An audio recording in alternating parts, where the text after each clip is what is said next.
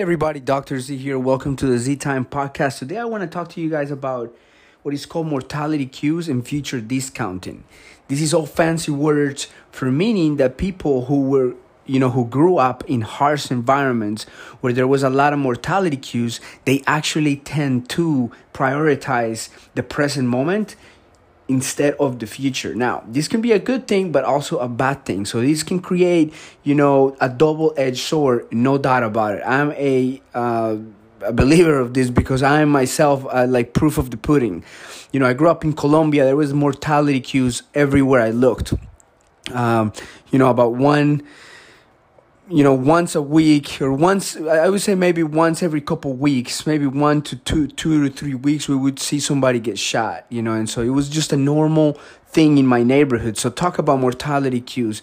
And so what ends up happening is that there is so much emotion going on that we start discounting the future. So what that means is that my ability to be able to plan for the future actually decreases and decreases and decreases.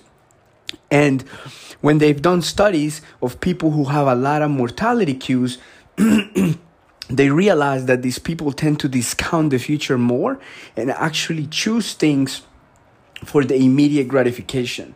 And so, of course, as you can see, this can be a double edged sword because at one time, you know, you could be act- taking action on things a lot faster than other people. So you just do it, do it, do it, do it, do things, right? But then this impulsivity can actually lead to self destructive behaviors. You know, myself included, if you've heard some of my other podcasts, I have had a lot of self destructive behaviors that led me to severe, um, times, severe, harsh times during my life that, you know, caused a lot of pain for myself, suffering for me, my family, my career, I mean, everything, right? And so, but you know, it's made me who I am today, and I wouldn't change a thing because it allowed me to understand all of this to a better and deeper level so I can help my patients, so I can help you, so I can understand people better and be able to just even relate with people better because I understand, you know, all of the things that I went through. And just like any of you, you we all have struggles and the more we choose to understand that this pain actually allowed us to gain more information to help others, then the better.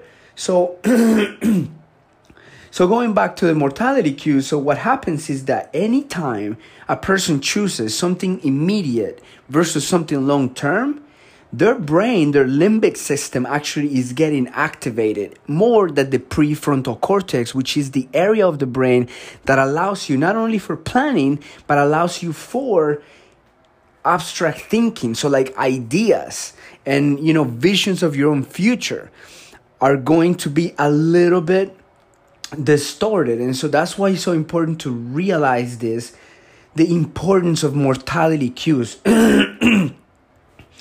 Now, mortality cues are kind of interesting because there is a lot of different um, studies that show different mortality cues, right?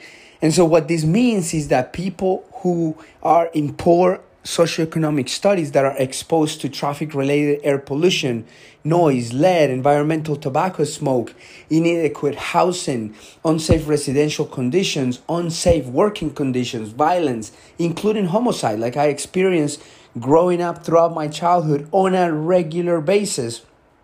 Um, and recently, actually, COVID. So experiencing those things kind of makes people think that they are not in control of their longevity and their mortality, which, you know, it's really important because, you know, we all have a time that we're gonna go and it's probably out of our controls in many ways. But definitely if i go drinking every single day and doing cocaine every single day and shooting up people every single day like i'm i have a very short lifespan right the same thing with habits and, and, and, and eating certain foods in excess. I'm to have a certain shortage of my time. And so it's really interesting to understand that, yes, these things have an impact in the way not only that you live your lives, but in the way that you make decisions, and then in the way that your brain is actually being activated and forming those uh, pathways. So, for instance, when we are born, we have a lot of neurons, right? And these neurons are like bricks. But imagine if you are just given a truckload of bricks and there is no form to them, where our brain is kind of similar. We have to actually build the neural networks with the neurons, just like a house has to be built with bricks really interestingly so if you are activating these immediate responses all the time is your limbic your emotional system that is being activated. And w- what is happening is that you're starting to get what is called prefrontal cortex atrophy. And so what that means is that the ability of your brain to actually create the interactions, the neural interactions to plan, to think abstractively, to solve long term problems is decreasing and decreasing and decreasing. So every time you think a decision today, think about is this a short term decision that will benefit me right now, or is this a decision that will benefit me in the long term? Long term is the winner.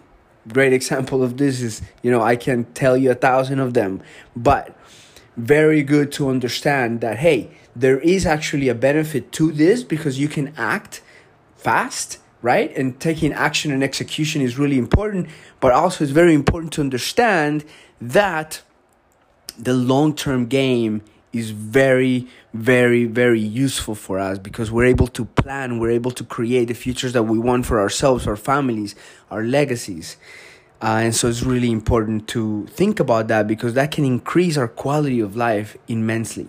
All right, everybody, that's it for today. Dr. Z here. Until next time, take it easy.